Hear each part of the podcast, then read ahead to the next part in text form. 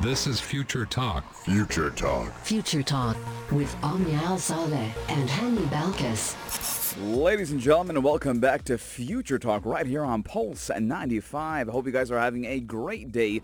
I'm very excited for today as we got a lot of tech news in the news right now. And uh, today we are talking about how the Brazilian president is calling on local startups to look to the UAE. He's even promoting Sharjah Accelerator and he did take that to Twitter as that Brazilian president Jair Bolsonaro is, you know, promoting us and saying, hey, look at the UAE and how good they're doing. We're also talking about what is happening next in the Twitter Elon Musk, you know, saga. As we do know that uh, Elon Musk yesterday did announce that he no longer wants to participate in the Twitter deal, and Twitter fired back with a lawsuit. Also talking about how a new lawsuit does say that Instagram is hurting teenagers by design. We are looking at a lot of social medias right now, you know, getting into lawsuits and who knows uh, what is going to happen next. We're also talking about the iPhone 14, the expected release date, the price, and what we know so far about the new Apple smartphone. Now, the new Apple 14 we do know is something that has been long awaited. We're looking at no more notches, a pill type of, you know, uh, cutout in the screen that will be hiding the camera and even the sensors as well.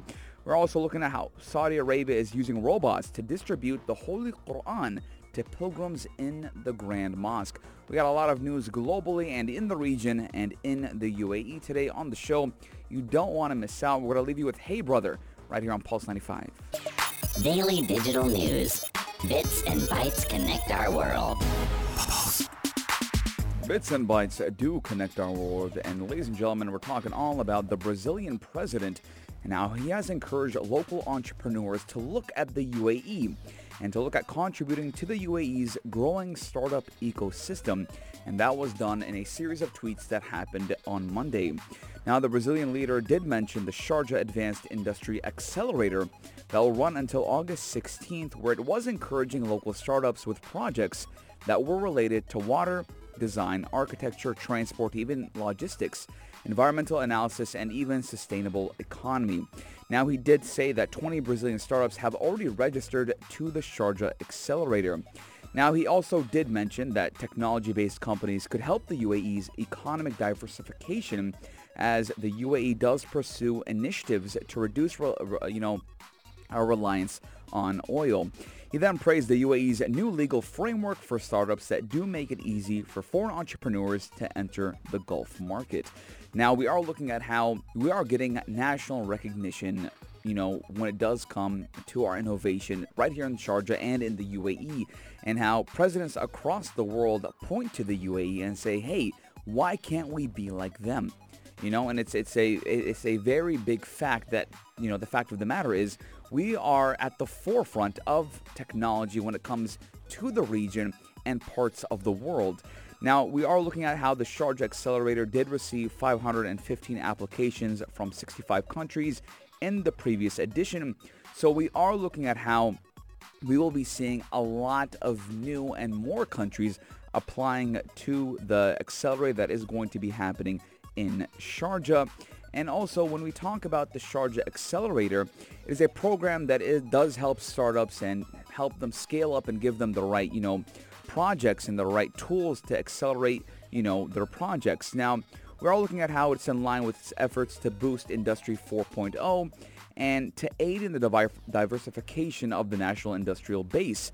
Now, Sharjah Research Technology and Innovation Park has launched the Sharjah Advanced Industry Accelerator program and it will provide local and regional startups with innovative solutions and even a strong support system within the thriving park ecosystem. Now, we do know that the Sharjah Research Technology and Innovation Park has been blasting with projects, you know, startups, and a lot of people from the park we have been bringing on air to talk about, you know, what they have been doing. And not only that, they have also been focusing on the youth and we have actually saw, saw a lot of workshops being done uh, at the Sharjah Research Technology and Innovation Park, and we've actually brought, you know, the people who have been doing these workshops on the air to tell us all about it, and it does go for the youth and even for, you know, older people as well. Now, for those who, you know, kind of forgot, the Sharjah Research Technology and Innovation Park is in within the University City of Sharjah, which is a strategic location because you have all the universities contributing and, uh, you know, all of the students are easily going to that park because it's literally five, ten minutes away from all the universities. Ladies and gentlemen, 4215, let us know your guys' thoughts. I am taking a short break, but when I come back, I'm talking all about the Twitter Elon Musk saga and what kind of drama is happening right now. I'm going to leave you with Daisies by Katy Perry. Keep it locked right here on Pulse 95. Daily digital news. Bits and bytes connect our world. Ladies and gentlemen, before the break, I told you guys to text us in what your guys' thoughts on the Twitter drama that is happening with Elon Musk. And obviously, we do know that Elon Musk is or was going to buy Twitter. But uh, I want to give a big shout out to Abud calling us all, or sorry, texting us all the way from Abu Dhabi and saying that he's really excited to see what's the end game going to be for Twitter and Elon Musk when it does come. So I want to give a big shout out to Abud from Abu Dhabi. But ladies and gentlemen, let's get into the news and what is happening next in the Musk Twitter saga. Now, we do know that Tesla CEO Elon Musk and Twitter are bracing for a legal fight after they after actually Elon Musk said he was abandoning his $44 billion deal for the social media company. Now, Twitter is vowing to challenge Elon Musk in court to uphold the agreement, and shares of Twitter did slide more than 9% on Monday. And actually, uh, you know, on, I do believe a couple of days ago, it went to 6% and now it's at 9%. Now, the main question of the hour is why is Elon Musk even backing out? And there's actually a lot of reasons why. Now, Musk might have had second thoughts, but he allegedly said that Twitter has failed to provide enough information about the number of fake accounts it has. And it does seem that that was his scapegoat when it came to why he was backing out and why, you know, procedures took a little bit longer than usual. Now, Twitter did go on and say last month it was making available to Musk a fire hose of public raw data on hundreds and millions of daily tweets, but Elon Musk's lawyers have argued that the company was providing Musk with sometimes incomplete or even unusable information and less data than it does offer from its big customers. So obviously we're saying that Twitter is not being so transparent with Elon Musk and that is what Elon Musk's lawyers are saying.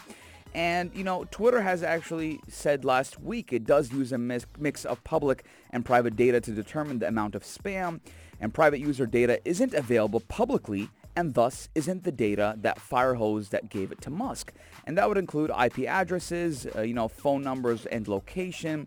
And Twitter said such private data avoids misidentifying real accounts as spam. Now, we are looking at how Twitter has actually said for years in its regulatory fil- filings that it does believe about 5% of the accounts on the platform are fake. And, you know, Elon Musk is supposed to know that. That is what Elon Musk knows. And, you know, for Twitter to, for Elon Musk to say, hey, I didn't know there was any spam bots, uh, Twitter is kind of saying, no, don't lie, you know? And we want to know what Twitter's response is. And Twitter, in return, actually declared its intent to sue Elon Musk. And the company could have pushed for a, a roughly $1 billion breakup fee that Musk agreed to pay under these circumstances. Now, instead, it does look ready to fight to complete the purchase, which the company's uh, board has actually approved. And even the CEO of Twitter has insisted he does want to finish. I mean, at this point, you know, obviously when you understand that the company is being sold and, you know, you get all of your scenarios in check, uh, all the employees know it now, and all of a sudden, you know, the buyer does no longer wants it.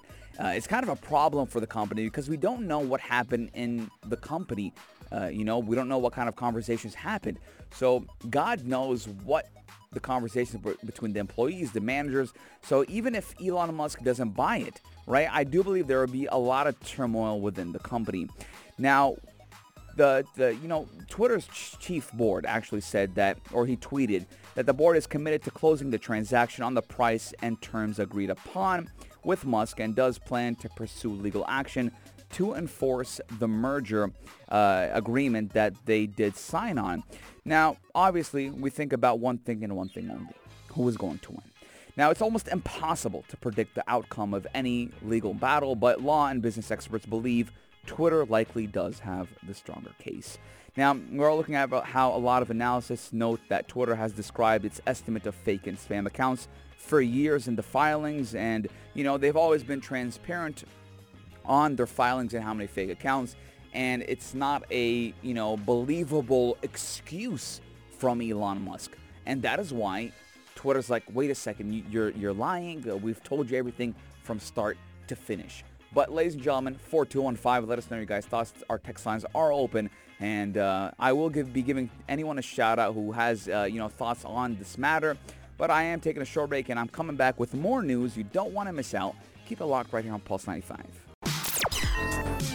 Gadget of the day. New tech you might want to play with. Pulse 95. Ladies and gentlemen, it is now time to talk about the iPhone 14 and the iPhone lineup as we are only a couple of months away until the Apple event that does happen every single September, where we all grab onto our wallets and say, no, I don't need to buy the new iPhone, but you buy it anyways. But ladies and gentlemen, today I'm going to be talking about the expected release date, price, and what we know so far about the new Apple iPhone. Now, Apple's new iPhone series is expected to have four devices in two different sizes, and we're talking again about the new iPhone 14. Now, the smartphones are expected to come with the company's much-awaited satellite technology, a bigger display, and even a smoother rear surface with no camera bump. Now, here's what users can expect from the launch, with announcements expected to take place on September 13th. Now, the series will include the iPhone 14, obviously, and the iPhone 14 Pro, both 6.1 inches. So the iPhone 14 and the iPhone 14 Pro will be the same size. And then when we look at the iPhone 14 Max and the iPhone 14 Pro Max, both will be at 6.7 inches. So by the way, I do think, or not I don't think, it is, you know, obvious that we will be seeing an iPhone 14 Max, a bigger screen, a bigger phone, but not paying the premium price for Pro. Now, the Pro versions of both models will be equipped with the new A16 processor, with the iPhone 14 and iPhone 14 Max will retain the A15 chip that is already present in the iPhone 13 series and was unveiled last year. Now, all four new models are expected to start with 6GB of RAM. However, the company is expected to discontinue the production of its 14.4 centimeter mini model. Now, the iPhone mini series was a horrible failure, and not a lot of people went and bought it because it's just too small. Now, it seems that when Apple comes out with anything mini, it didn't work as great, except when it came with the iPad mini. Yes, the iPad mini so far to date, uh, which was, uh, you know, revamped and renewed uh, last year, uh, the iPad mini 6 is actually right now one of the most selling and hot selling devices at the moment. And uh, everyone says um, the iPad mini 6 is the best device when it does come to iPads. Now, will there be a change to design?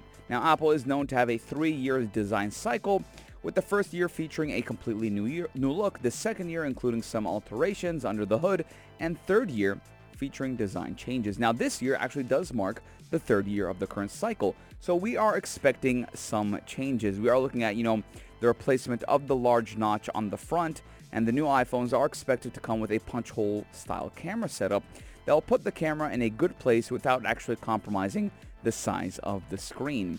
Now, the large notch housing is what Apple calls the True Depth camera. And, you know, we did say that was introduced back in 2016 with the Apple X, and it did continue until the iPhone 6, or sorry, the iPhone 13 series. But again, you know, they want to move away from that. Now, obviously, let's talk about the price. Pricing is very important. Now, with the pricing, we are looking at how they, we are seeing a $100 price increase, so around 367 dirhams, 65 dirhams and we are also looking at an increasing price from $7.99 to $8.99 for the iPhone 14. And another possibility is that Apple raise the price of the Pro models and keep the entry-level phones at the same price. So we are looking at a price hike, which is never fun. And um, obviously, I did mention a new technology, so satellite technology. And uh, we are looking at how Apple has a dedicated team working on this technology for several years now, and it has been exploring merging this with its iPhone 4 iPhone since 2017. Now, the new iPhone 14 series could come with that technology that was earlier expected to actually be embedded in the iPhone 13 series. Now, this feature will actually allow users to communicate with first responders in case of emergency in areas without 4G or 5G coverage. We are all also looking at whether or not Apple is going to be ditching the Lightning port. And we do know that the European Union has been very adamant on having one cable for them all or one charger for, their, for them all. And it does seem that Apple has, you know, let down its guard when it does come to the European Union, but let's see. Now, Apple is considering using a USB-C port rather than the Lightning connector to actually charge the iPhone 14.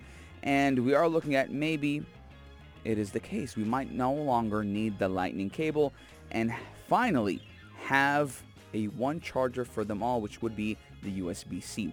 Now, when is the release date? Now, obviously, September 13th. We are looking at September, the first couple of weeks of September, and that is when the release date will be there, and we will finally see the new iPhone 14 models, and you will know for a fact that right here on Future Talk, we will be talking about it. Ladies and gentlemen, 4215, let me know what you think about the iPhone 14. I personally will not be buying it. I'll say that from now, inshallah, I stick to my word, but I do not expect me buying the new iPhone 14 as I do have the iPhone 13 Pro and it is amazing. So I don't I don't see why I need to, you know, pay extra money and get a new phone. But let me know what you guys think. 4215 taking a short break and when we come back, we got more news for you. Check this out. Check this out. Ladies and gentlemen, we're talking all about the UAE launching a new initiative that will be attracting around 300 technology firms. Now, we're looking at how the UAE's Ministry of Economy has actually launched a new initiative to attract over 300 technology and digital focused firms in the first year. That is in a bid to make the country a global hub for technology companies. Now, this isn't the first time we've seen something like this happen from the UAE, and we've been seeing how we've been always been pushing to be a technological hub in the region and in the Middle East and North Africa. Now, we're looking at how the Next Gen FDI initiative has been launched in cooperation with seven strategic partners, and that does include Dubai South, Abu Dhabi Global Markets, Dubai International Financial Center, Dubai Internet City, Dubai Multi Commodity Center, and even Emirates NBD Bank. Now, the ministry, the minister did say that the UAE is aiming to be one of the top 10 countries to attract foreign direct investment, or better known as FDI. So, you know, what the new initiative benefits are going to be, it's going to be global technology companies and how they will be offered additional incentives to set up their presence right here in the UAE. And that does include a rapid license process for the companies and visas for their employees and accelerated banking services. In addition, they will also be offered commercial and industrial releases at more economical and discounted rates. Now, we are looking how the UAE is promoting this more and more and even foreign direct investment, which is always going to boost the economy. And, you know, not only are they giving back to the people in the country, the citizens and residents, and, you know, promoting them to do more in technology and giving them more, you know, um, let's say channels to, you know, better themselves and get more acquainted and more, you know, aware of technology programming and, you know, the whole nine yard. They're also, you know, inviting people or foreigners and, you know, uh, all countries across the world to come and invest and bring out their companies and put them here right here in the UAE. So it's a great initiative and I'm excited to see what kind of companies come out and, you know, dip their hands into the beautiful UAE technological sector. Ladies and gentlemen, 4215, let us know your guys' thoughts. We are done with today's show. I hope you guys had a fun time. I know I did. Uh, but we will be seeing you guys tomorrow, same time, same place, only on Pulse 95. But we do have the only place to be at 3 with the man himself, Omar Duri, commencing in T minus 6 minutes. You don't want to miss out. Keep it locked right here on Pulse 95.